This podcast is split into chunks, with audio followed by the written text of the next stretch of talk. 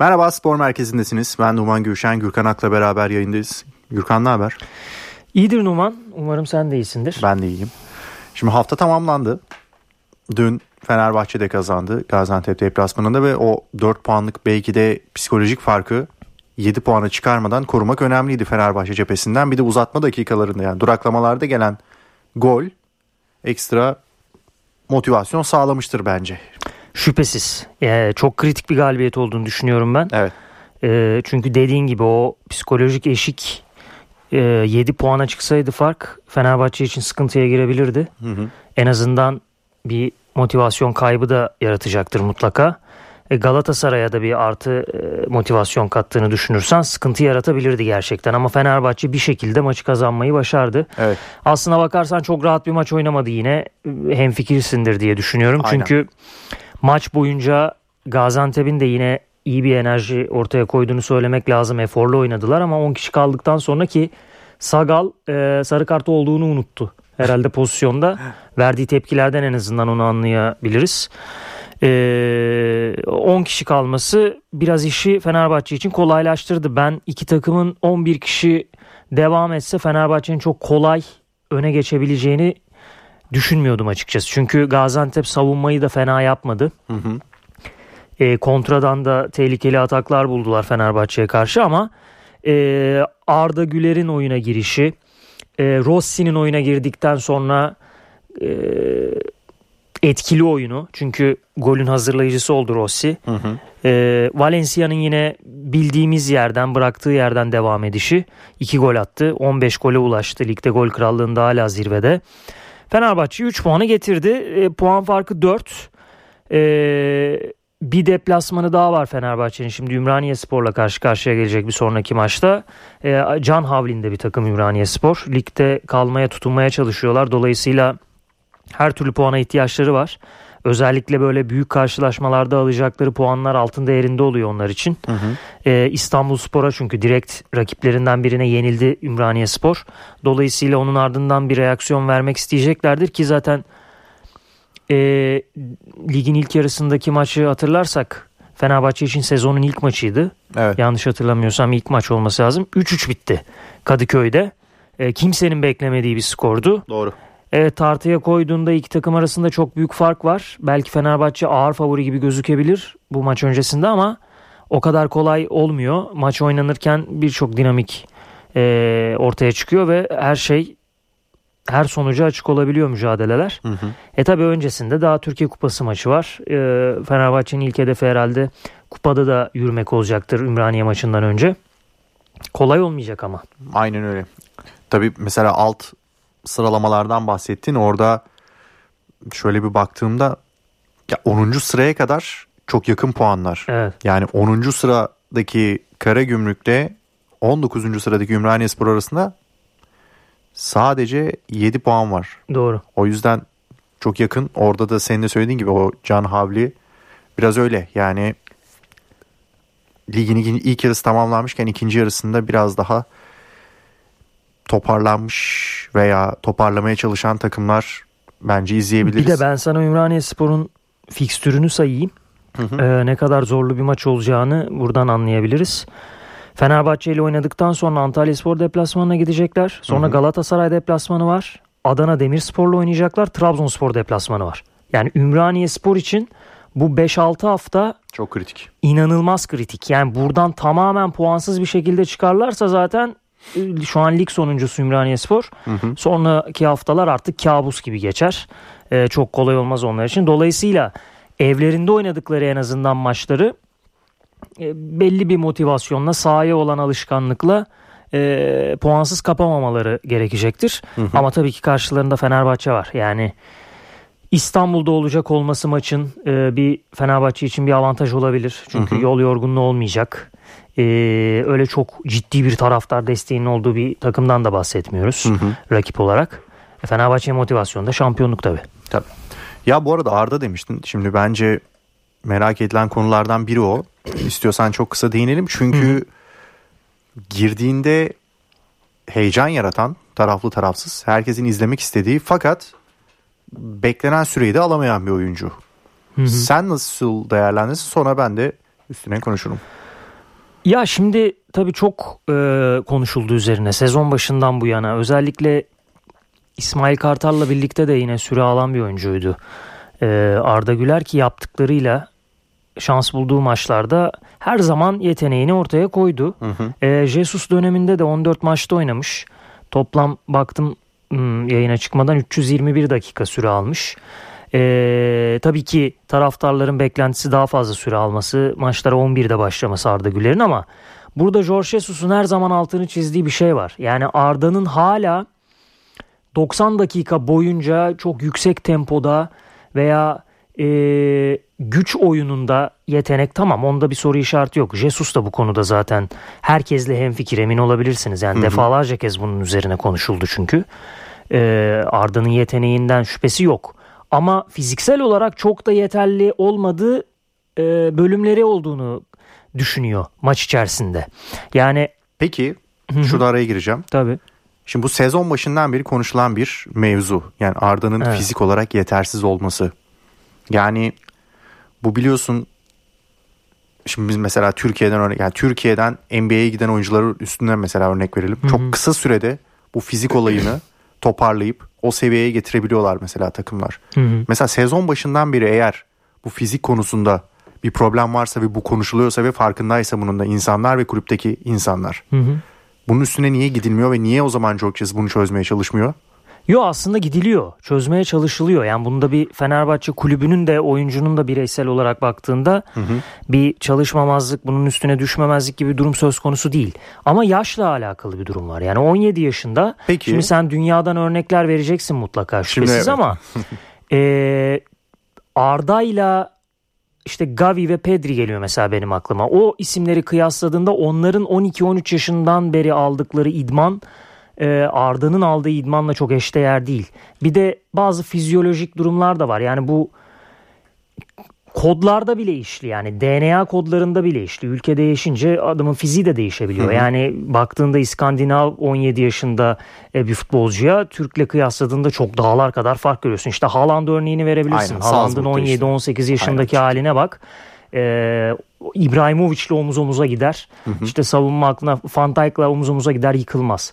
Ama Arda'da hala gelişim sürecinde olduğu için ve o dönemde sık sık sakatlıklar yaşadı ufak tefek. Evet. Bunlar da tam olarak istikrar, fiziksel anlamda istikrar yakalamasının önüne geçti. E, dolayısıyla bireysel olarak da çok çalıştığını biliyorum ben Arda'nın. Yani bundan iki sezon öncesine gittiğimizde bir örnek vereyim.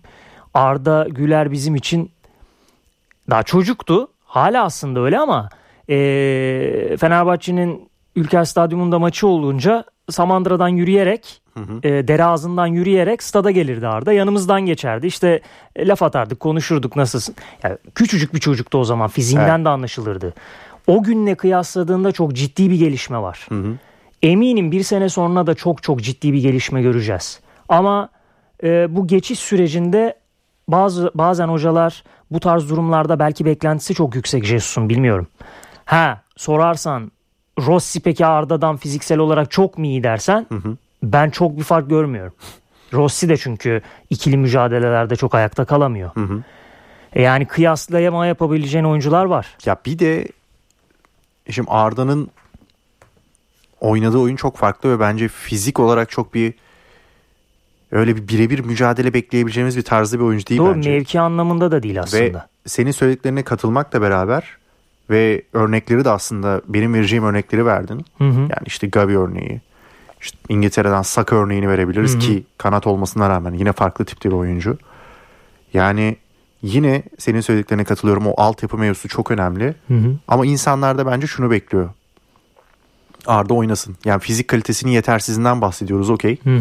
Ama 83. dakikada girdi. 7. Hadi 10 dakikada uzatma. Yani 10 dakikalık mı bir şey 17 dakikalık mı bir fizik kuvveti var? Hı hı. O bence bir soru işareti. Ya 17 dakika mı sadece? Yok tabii ki değil canım. Değil. Enerjisi yeter zaten. Aha. Yani şöyle ya benim düşüncem şu.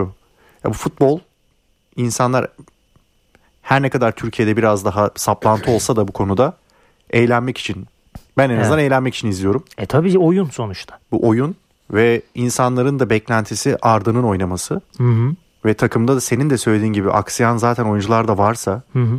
ki işte derbiden sonra da konuşuldu. niye Arda oynamadı, Emre Mor oynamadı gibi insanların da beklentisi bu yöndeyse ve onu izleyip eğlenmek istiyorlarsa ki keyif aldıklarını zaten hani sen tribüne gidip Hı hı. Arda oyuna girdiğindeki o coşkuyu biliyorsun. Tabii. O yüzden o beklentileri bazen bence karşılamak gerekiyor. Olumlu ya da olumsuz. Olumsuz olursa da en fazla kötü oynar ama bence çok yargılanacağını düşünmüyorum. Hani şey var ya hani yenil sonra bir daha yenil ama daha iyi yenil. Hı hı hı. Yenile yenile bence yenmeyi öğrenirsin gibi geliyor bana. Öyle toleransı çok yüksek taraftarda da camiada da Arda'nın. Yani kötü oynadığı bir maçtan sonra bile e, bağrına basar taraftar ona eminim. Bas, ya oldu da bu. Şimdi şöyle ben aslında Jorge Jesus Fenerbahçe'ye geldiğinde Arda başlarda hatırlarsın daha fazla süre alıyordu. Hı hı. E, Avrupa maçlarında da 11 başladı Avrupa maçı vardı mesela UEFA Avrupa Ligi'nde hatta e, asist mi yapmıştı gol attı. E, hangi maç olduğunu hatırlayamadım ilk etapta da. Ya ben en son Dinamo Kiev maçını hatırlıyorum. Hı hı. Dinamo Kiev maçındaki o hani boş kale gibi gözüken ama bence çok büyük soğukkanlıkla attığı bir gol var. Evet evet evet. İkinci topu aşırtarak atıyor. Evet tekte vuruyor ayak içiyle. Ceza sahası çizgisinin Hı hı. tam oralarda. O, o bir şeyler anlatan bir gol. Bence de öyle. Yani yeteneği gerçekten zaten tartışılmaz. Bu Antep karşılaşmasında da mesela ayağını sağa attı. Aha. Gerçekten hareket getirdi hücuma. Evet. Ya çünkü bir pası, e, bir boş koşusu e, o yeteneklerinin e, parıltısıyla birlikte oyunu hareketlendirme yeteneğine sahip zaten en başta. Yani bir şekilde oraya hareket katıyor. Çünkü onun ne yapacağını kestiremiyor rakip oyuncular. E, dolayısıyla savunma isterken başka yerden açık veriyorlar. Ya Arda'nın zaten bu özelliklerini izleyeceğiz. Doğru. Ben de oynaması gerektiğini düşünüyorum. Hatta e, Ben NTV Arda'dan... Spor yorumcusu Ersun Yanal da şöyle bir cümlesi var. Ha, evet. Arda'yı korumak diye bir şey yok. Onu oynatmak gerekiyor Aynen. diyor. Yani hemen hemen herkes zaten bununla aynı fikirde. hı. Ya Jorge Jesus'un da ben oynatmak istediğine eminim aslında. Ama bilmiyorum yani bazen teknik adamları bu konuda e, eleştiriyoruz. Eleştiriyor insanlar. Haklı da olabilirler. Ama karar merci de onlar ne yazık ki. Yani Jesus'un sezon başından beri övüyoruz biliyorsun. Yani Türkiye'ye bence getirdiği farklı bir kültür var şu an. Şüphesiz. E, Futbol olarak yani bir ekol oluşturabilecek nitelikte bir teknik direktör. Onu Hı. övmekle beraber bu konuda da bence biraz fazla tırnak içinde inatçı davrandığını düşünüyorum. Öyle mi? Evet. Ya çünkü ya bence Arda'dan biraz önce konuştuğumuz gibi yani o fizik mücadelesini bence beklememeliyiz. Hı hı. Onun saha içindeki o senin o hareketliliğini beklemeliyiz. Dediğin gibi. Hı hı. Mesela çok ya teşbihte hata olmaz ama Messi'nin oyununu bir görüyorsun, bir izliyorsun. Yani Hı hı. saha içinde hiç koşmaz normalde. Hı hı. Ama ayağına aldığında topu da gereğini yapar yani. Belki de aynı muamele olmamakla beraber Arda'yı sahada gördüğümüz zaman diğer yanındaki o tamamlayıcı unsurlar yani oyuncuların onun yerine de bence mü- Hı hı. mücadele etmesi ve belki de onun çehresinde bir oyun kurması gerektiğini düşünüyorum Fenerbahçe'nin. Bakın bundan sonraki süreçte daha fazla süre alacak mı almayacak mı ben de merak ediyorum. Tabii bir de sözleşme detayları ile ilgili Hı hı. konular da var. O konu da çok e, tabii ki bilgi olarak biz de edinmeye çalışıyoruz ama çok net bilgiler edinebildiğimizi söyleyemeyeceğiz. Açık değil çok çünkü Yani evet, o oynama şimdi- süresi ve e, opsiyon konuları karışık işler. Onları çünkü çok böyle e, irdelediğinde iş zarar verme noktasına da gidebiliyor. Şimdi biz sadece tabii saha içini görüp saha içini konuşuyoruz. Tabii. Tabii. Öyle detaylar da varsa ki var. Hı hı. O nasıl yansıyor onu bilemiyoruz tabii. Çok bak şöyle söyleyeyim sana. Ömer Faruk Beyaz Evet Fenerbahçe'de Arda'nın yerindeydi daha önce. doğru. Ben kesinlikle yetenek anlamında ikisini kıyaslamıyorum. Bana göre ben o dönemde insanların çok abarttığını düşünüyordum Ömer Faruk Beyaz'ı. Hı hı. Ben yeten çok böyle aşırı yetenekli bir oyuncu, Arda kadar yetenekli bir oyuncu olduğunu düşünmüyordum. Ki A takım maçlarında da ayakları çok titriyordu bana göre. Ee, baskı veren bir e, ya yöneticileri diyeyim şimdi ailesine atmak istemiyorum topu sadece menajerleri de aynı şekilde. Evet. Ya baskı altındaydı biraz Ömer Faruk. Ya bir an önce olmasını istiyorlardı. Dolayısıyla aldılar götürdüler işte. Fenerbahçe'de devam etmedi süre almayınca. Arda'da öyle bir şey yok. Buna imzamı atarım. Yani ailesi de çok zaten böyle ciddi bir menajerlik e, durumu da söz konusu değil. Böyle çok fazla kişiyle çalışabilir. E, çok yakın e, olduğu bir kişiyle çalışıyor menajerlikte. Ailesi de baskıcı değil Arda Güler'in. Menajer tarafında da böyle bir baskı yok. Daha çok para kazanalım biz gibi bir dertleri yok. Arda'nın olabilen en sağlıklı şekilde gelişimini istiyorlar ilk olarak. E tabi bunu da oynayarak e, ortaya çıkması lazım. Bakalım göreceğiz ya. Yani üzerine çok şey söylenebilir. Sen işte söyledin. İnsanlar böyle oyuncuları izlemek için geliyor Aynen. tribüne. Aynı şeyi Antonio Cassano da söyledi. E, Arda ile ilgili konuşmuş. Aşık oldum diye bir ifadesi var. Ya böyle futbolcuları biz Real Madrid'de Barcelona'da izleriz diyor. Evet. Mesela sen dedin ya işte Messi e, örneğini verdin. İnsanlar biz ya da herhangi bir yorumcu böyle bir ifade kullandığında ya Messi ile Arda'yı mı kıyaslıyorsun? Yapma o kadar da değil diyor ama Evet. iş öyle değil. Yani Yok, yok, yetenek bu. Biz tabii ki birebir kıyaslama Aha, yapmıyoruz. tabii ki. Yani birebir kıyaslamadan bahsetmiyoruz tabii. Neyse bu daha konuşulur. Bizim de biraz daha az vaktimiz var tabii ama diğer konulara da geçmemiz gerekiyor. Çünkü bir Beşiktaş'ta da Abu Bakar konusu var biliyorsun. Şimdi Weghorst gitti ve Evet. yeri Abu Bakar'la dolması bekleniyor. Aslında Beşiktaş anlaştı. Hı hı. Ya Abu Bakar üstünden çok konuştuk tabii de öyle bir detayları herhalde bir aktarmak gerek. Yani bu transferin tamamlanması için Abu Bakar'ın En Nasır'la sözleşmesini feshetmesi bekleniyor. O gerekiyor. Ve o fesih işlemi tamamlandıktan sonra da zaten iki buçuk yıllık bir anlaşmaya varıldı. Gelip resmi sözleşmeye imza atması bekleniyor Kamerunlu golcünün. yarım kalan bir hikayenin devam edişi. Ee, Abu Bakar'ın da geçmişte herhalde Beşiktaş'a ne zaman gelsem bir şeyler kazanıyorum, kupa kazanıyorum gibi ifadesi vardı. Bir kanımda var mı? Öyle bir şey demişti galiba. Ee, seviliyor tabii Türkiye'de ama ayrılış süreci çok böyle Son Sağlıklı olmamıştı. dolayı evet biraz ya biraz sanki yarı yolda bıraktı gitti kimliği oturdu üstüne Yani son o- gidişinde. sakatlık krizi Aynen. krizi diyorum. Hı hı. Yani çünkü ya pek inandırıcı bulmuyor insanlar. Açıkçası ben de bulmuyorum. Evet. Ve ondan sonrasındaki o ayrılış süreci. Ya nitekim onun üstüne yaptığı açıklamalar da çok tatmin edici değildi. Ve o dönemde sakat gel ya sakatlıktan çıkıp geldiği için yine Hı hı. bir bonservis vermemişti Beşiktaş ve bir maç sayısı üstünden sözleşmesini yapıp ona göre otomatik uzayacaktı sözleşmesi. Uzamadı. Hı hı. Daha sonrasında El Nasır'a gitti zaten. Onu kullanmak istemediği için oynamadığı iddiaları var Abu Bakar'ın. Hı hı. E şampiyonluğa mal olacaktı. Öyle bir detay da var Tabii. tabii. Ya biraz Abu Bakar Beşiktaş ilişki- ilişkisi toksik bir ilişki. Hı hı. Yani o yüzden ya kalsa da sıkıntı, gitse de sıkıntı. Yeni bir sayfa açılır mı peki gelirse? Yoksa Şöyle ki bunlar gün yüzüne çıkar mı? performansına bağlı. Atarsa 3 tane E tabii. iki maçta Bence her şey unutulur. konuşmaz değil mi? Her şey unutulur. Bir de Abu Bakar'ın da kafasının daha rahat olacağını düşünüyorum. Hem Ha. bir önceki dönemine göre daha sağlıklı ve daha formda ve PR'ını da iyi yapmış bir şekilde Maddi Dünya Kupası'ndan da bahsediyorum.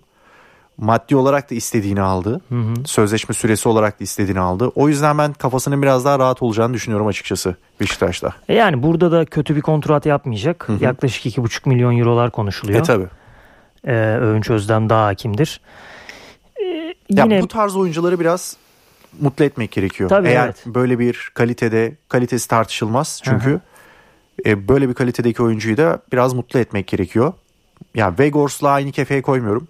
Çünkü Vegors çok kısa sürede bence çok iyi karakterli futbolcu olduğunu gösterip gitti gibi geliyor bana.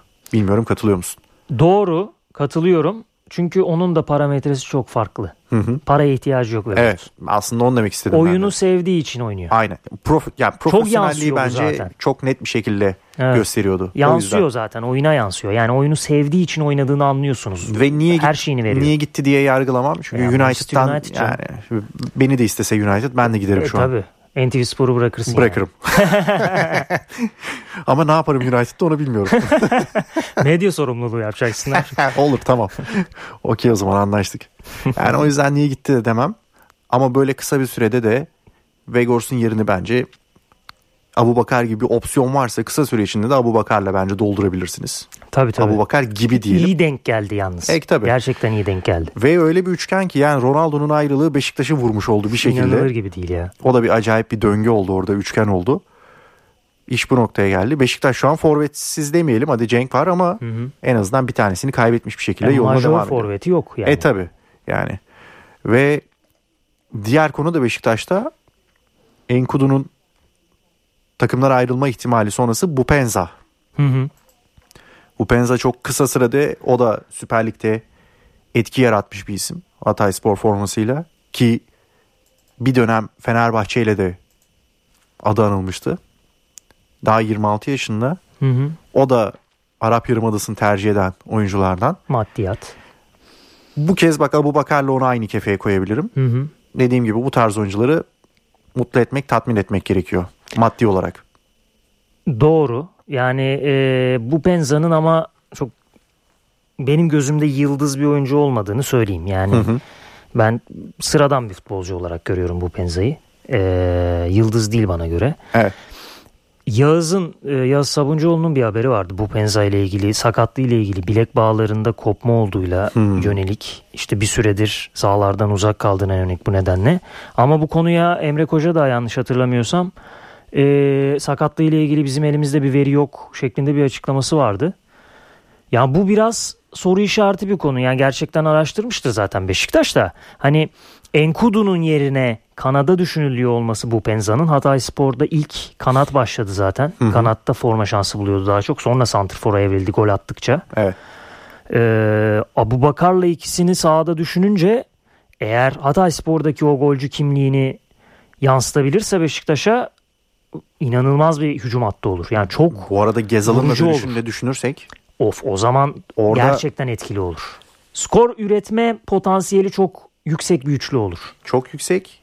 Hani Şenol Güneş'in 4-2-3-1 gibi tercih ettiğini düşünürsek biraz daha sistem değişikliğiyle beraber orada hoş zaten ama maç içinde o değişen şeyler bunlar. Yani ben bu sabit konuşmayı çok sevmiyorum ama Hı hı. 4, net bir 4-3-3 takımına dönüşebilir Beşiktaş. Evet evet tabi. Zaten öyle bir transfer e, yapılırsa hem bu Penza hem Abu Bakar bence döner bir şekilde. Çünkü Aha. bu Penza buraya yedek kalmaya gelmez. Tabii. E, Abu Bakar orada birinci yazılacak isim elbette. E, bu Penza da kanat oynar. Aynen öyle. Ya Cenk'te de bence dönüşümlü de olabilir ayrıca. Hı O sol kanat işinde. Evet evet tabi. Öyle bir durum da var. Son iki dakikamız biraz da Galatasaray'dan bahsedelim Hı hı. istersen. Hatta yani Wright konusu da var onunla birleştirelim ve bir de sol bek konusu. Evet Hacı Wright konusu zaten ortak bir konu Fenerbahçe ile. Çünkü son durumunu anlatalım orada. Galatasaray aslında ilk teklifi yapan, ilk ilgisini belli eden kulüp. Fenerbahçe'den önce davrandılar Evet. bu konuda. Antalya Spor'la görüştüler. Antalya Spor e, 10 milyon euro bonservis teklifi aldı Hı hı. Hacı Wright için. Lokomotiv Moskova'dan e, bonuslarla birlikte 10 milyon euro. Ama Hacı Wright Rusya'da oynamak istemediği için bu teklif yattı. Transfer yattı. Gerçekleşmedi. İtalya'dan, Premier Lig'den takip edenler var. Crystal Palace'la e, Bournemouth? Brentford.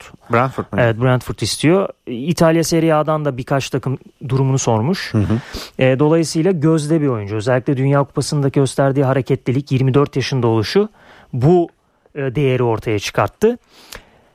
Galatasaray'ın görüşmelerinin durma noktasına geldiğini söyleyelim. Çünkü ilk yapılan görüşmeler olumsuz sonuçlandı. Galatasaray Antalya Spor'un beklentilerini fazla buldu. Hı hı.